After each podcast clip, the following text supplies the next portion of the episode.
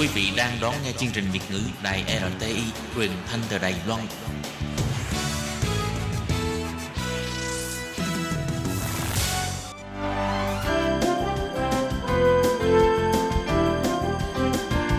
Xin mời quý vị và các bạn đến với chuyên mục Nhìn ra thế giới. Chuyên mục này gồm những nội dung liên quan đến quốc tế,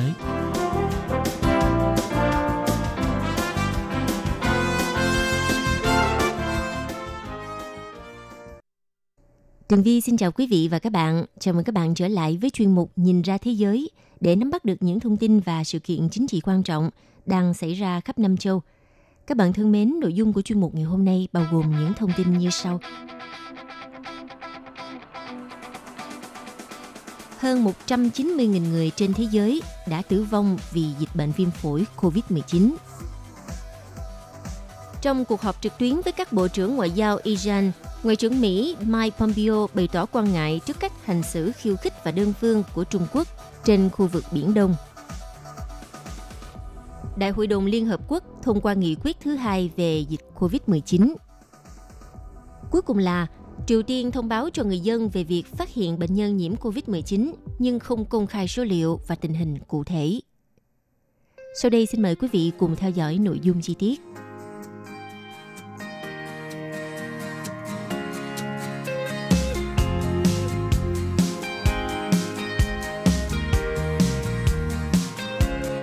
Thưa quý vị, theo thống kê của hãng Worldometers, thì tính cho đến hết ngày 24 tháng 4, toàn thế giới đã có hơn 2,7 triệu người nhiễm COVID-19, trong đó hơn 190.000 người đã tử vong vì căn bệnh này. Đứng đầu danh sách vẫn tiếp tục là Mỹ với 878.408 ca mắc bệnh và 49.742 người trong số này đã tử vong. Thống kê cho thấy trong vòng 24 giờ qua, Mỹ đã ghi nhận thêm 29.691 ca nhiễm mới và 2.083 trường hợp tử vong. Diễn biến dịch viêm phổi đường hô hấp cấp do virus corona chủng mới gây ra, hay còn gọi là COVID-19 tại Mỹ, vẫn rất nghiêm trọng so với các khu vực khác trên thế giới. Xếp sau Mỹ về số ca tử vong là nước Ý với 25.549 người, tăng 464 trường hợp chỉ trong 24 giờ – Tuy nhiên, xét về tổng số ca nhiễm, Ý đứng thứ ba sau Tây Ban Nha. Hiện Tây Ban Nha có 213.024 người mắc bệnh, tăng 4.635 ca, trong khi Ý hiện có 189.973 trường hợp mắc COVID-19, tăng 2.646 ca so với số liệu công bố một ngày trước đó mà thôi. Dịch bệnh cũng đã tiếp tục lan rộng tại nhiều quốc gia châu Âu khác như là Anh và Pháp – trong đó đáng chú ý là nước Anh. Theo hãng Worldometers, thì nước Anh hiện đã có thêm 4.583 ca nhiễm mới và 638 ca tử vong, nâng tổng số người mắc bệnh lên đến 138.078 ca và 18.738 trường hợp trong đó đã tử vong.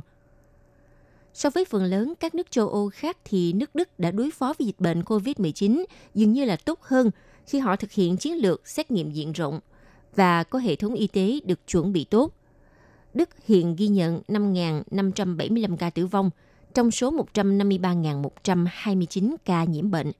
Tuy nhiên, vào hôm 23 tháng 4 thì Thủ tướng Đức Angela Merkel đã cảnh báo Đức vẫn đang đi trên băng mỏng. Bà Merkel còn cho rằng cuộc chiến chống COVID-19 mới ở giai đoạn đầu và đại dịch có vẻ sẽ thành một phần cuộc sống trong thời gian dài. Bà nói, không ai thích nghe điều này nhưng chúng ta đang ở giai đoạn đầu của đại dịch mà thôi.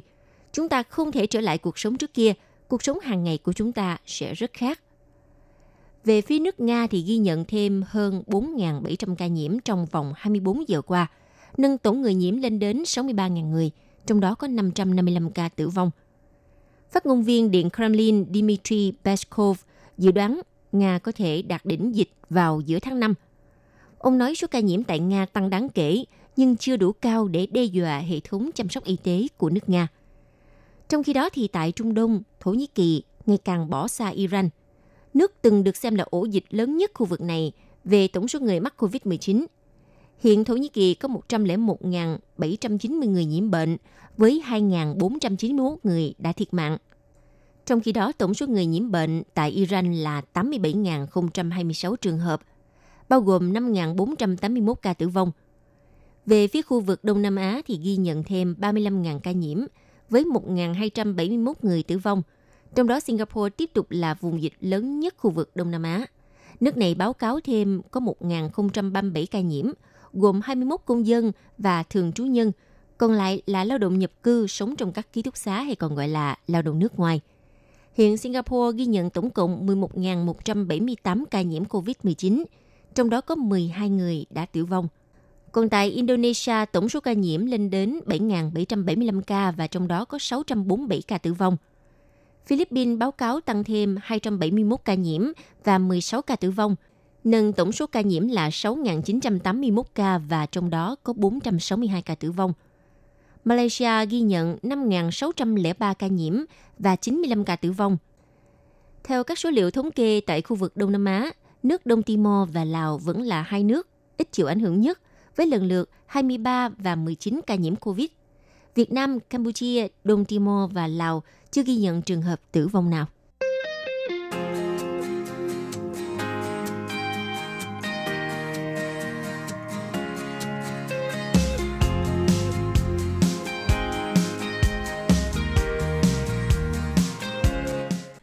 Vị, trong cuộc họp trực tuyến với các bộ trưởng ngoại giao Iran, Ngoại trưởng Mỹ ngài Mike Pompeo đã bày tỏ quan ngại trước cách hành xử khiêu khích và đơn phương của Trung Quốc trên khu vực Biển Đông. Ngoại trưởng Mỹ Mike Pompeo nhấn mạnh trong cuộc họp trực tuyến diễn ra vào hôm sáng ngày 23 tháng 4 với các bộ trưởng ngoại giao Iran, ông nói, ngay trong lúc chúng ta đang đối phó dịch bệnh bùng phát, chúng ta phải nhớ rằng những mối đe dọa dài hạn đối với an ninh chung vẫn chưa biến mất. Trên thực tế, những điều đó thể hiện ngày một rõ rệt. Ngoại trưởng Pompeo lần lượt nhắc lại những động thái của Trung Quốc đã lợi dụng sự mất tập trung từ cộng đồng quốc tế trong vấn đề về Biển Đông. Ông phát biểu, từ việc đơn phương tuyên bố lập các quận hành chính quản lý các đảo và khu vực hàng hải tranh chấp trên Biển Đông, hành động đâm chìm tàu cá Việt Nam đầu tháng này và các trạm nghiên cứu trên đá chữ thập và đá Subi. Ngoại trưởng Mỹ cũng đã đề cập thêm tình trạng Trung Quốc tiếp tục triển khai dân quân biển xung quanh quần đảo Trường Sa và điều động đội tàu có sự tham gia của tàu thăm dò Hải dương địa chất 8 đến khu vực ngoài khơi Malaysia. Ông nhận định những hành động này nhằm một mục đích duy nhất là đe dọa các bên, ngăn ngừa xúc tiến khai thác hydrocarbon xa bờ. Theo ông Bombio thì việc chỉ rõ cách Trung Quốc lợi dụng sự tập trung của thế giới vào khủng hoảng COVID-19 nhằm tiếp tục cách hành xử khiêu khích của họ mang ý nghĩa rất quan trọng – Ngoại trưởng Mỹ đồng thời cũng lên án Trung Quốc đã gia tăng áp lực quân sự và cưỡng ép những nước láng giềng trong khu vực, thậm chí là táo bạo đến mức đâm chìm cả tàu cá của Việt Nam. Bên cạnh đó, Ngoại trưởng Mỹ bày tỏ quan ngại về báo cáo khoa học cho thấy hoạt động đập thủy điện của Trung Quốc ở thượng nguồn sông Mekong đang làm thay đổi dòng chảy. Ông cho biết, báo cáo phát hiện những hoạt động đó tước đoạt đáng kể nguồn nước cho các quốc gia lưu vực sông Mekong trong nhiều năm qua – dẫn đến hậu quả thảm họa trong mùa hạn gần đây đối với gần 60 triệu người phụ thuộc vào dòng sông để có thực phẩm, năng lượng và giao thông. Thời gian qua, phía Mỹ cũng đã nhiều lần lên án các động thái đơn phương của Trung Quốc làm phức tạp tình hình Biển Đông. Như vào hôm 18 tháng 4, trước thông tin tàu HD-8 tái xuất trên Biển Đông, Bộ Ngoại giao Mỹ đã bày tỏ quan ngại trước những hành động khiêu khích liên tiếp của Trung Quốc nhắm đến hoạt động phát triển dầu khí và khí đốt xa bờ của các bên còn lại trong vấn đề Biển Đông.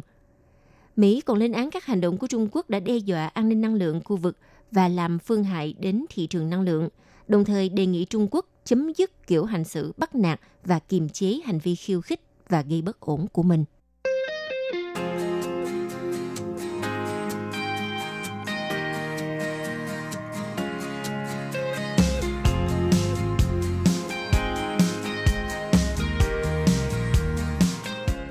Vào hôm ngày 20 tháng 4 vừa qua đã có 193 nước thành viên của Đại hội đồng Liên Hợp Quốc thông qua nghị quyết, theo đó kêu gọi cách tiếp cận công bằng, hiệu quả và kịp thời đối với bất kỳ loại vaccine nào trong tương lai được phát triển để phòng chống virus SARS-CoV-2 gây bệnh viêm đường hô hấp cấp COVID-19. Nghị quyết trên cũng nêu bật vai trò đi then chốt của Tổ chức Y tế Thế giới WHO, cơ quan đang vấp phải sự chỉ trích từ Mỹ và các nước phương Tây về cách giải quyết cuộc khủng hoảng y tế không có hiệu quả của WHO. Nghị quyết trên do Mexico soạn thảo và được Mỹ ủng hộ, kêu gọi thúc đẩy hợp tác quốc tế một cách khoa học để đối phó với COVID-19 và tăng cường phối hợp, trong đó bao gồm lĩnh vực tư nhân. Nghị quyết cũng yêu cầu Tổng thư ký Liên Hợp Quốc Antonio Guterres xác định và đề xuất những lựa chọn, trong đó có lối tiếp cận để đẩy mạnh chuỗi cung ứng nhằm thúc đẩy và đảm bảo việc tiếp cận công bằng, minh bạch, hiệu quả và kịp thời, cũng như hoạt động phân phối các thiết bị bảo vệ, thuốc thử và những hỗ trợ thiết bị y tế cần thiết, cùng các phương pháp chẩn đoán mới, thuốc men và vaccine phòng chống COVID-19 ra đời trong tương lai. Lời kêu gọi hợp tác trên được đưa ra trong bối cảnh các phòng thí nghiệm nghiên cứu và các hãng dược phẩm đang nỗ lực phát triển vaccine phòng chống và các phương pháp điều trị khác có thể đóng vai trò quan trọng trong cuộc chiến chống đại dịch COVID-19. Hiện đã làm hơn 170.000 người tử vong và đẩy nền kinh tế thế giới vào đình trệ. Đây là nghị quyết thứ hai của Đại hội đồng Liên Hợp Quốc về dịch bệnh COVID-19. Nghị quyết đầu tiên được thông qua hồi đầu tháng 4 cũng kêu gọi sự hợp tác quốc tế trong việc ngăn chặn sự lây lan của dịch bệnh. Các nghị quyết của Đại hội đồng Liên Hợp Quốc không mang tính ràng buộc như nghị quyết của Hội đồng Bảo an Liên Hợp Quốc, song có thể có tầm ảnh hưởng quan trọng về chính trị.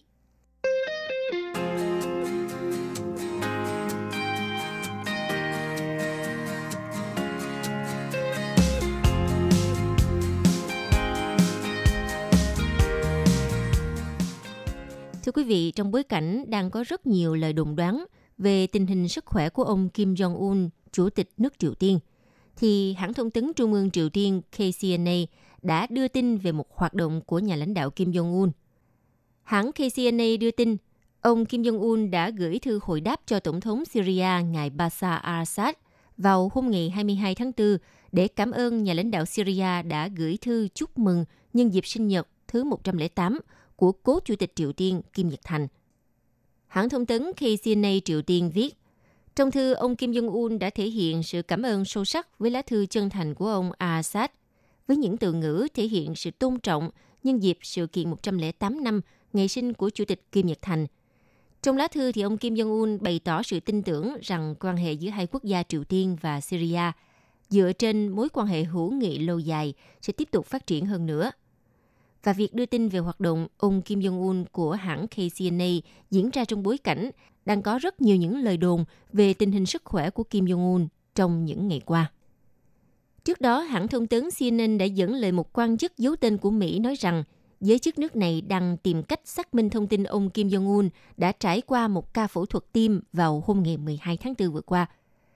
Trước đó thì ông Kim Jong-un đã vắng mặt tại một số sự kiện kỷ niệm quan trọng của đất nước – trong đó có ngày sinh của cố lãnh đạo Kim Nhật Thành hôm 15 tháng 4 vừa qua. Tuy nhiên, Tổng thống Mỹ Donald Trump sau đó nói rằng Mỹ không nắm được tình hình sức khỏe của nhà lãnh đạo Triều Tiên, song ông cũng chúc cho ông Kim Jong-un mạnh khỏe.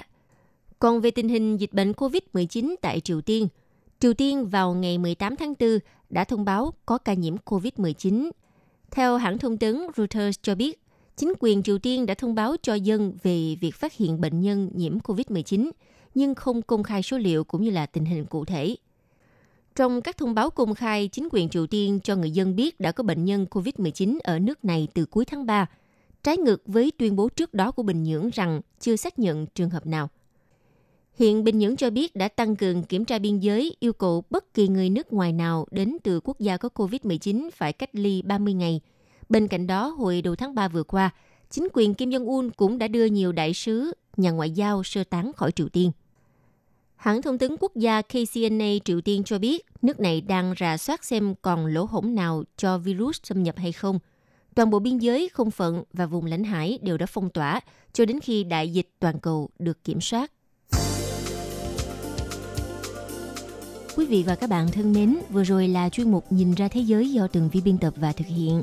Xin cảm ơn sự chú ý theo dõi của các bạn. Hẹn gặp lại trong chuyên mục tuần sau cũng vào giờ này. Bye bye.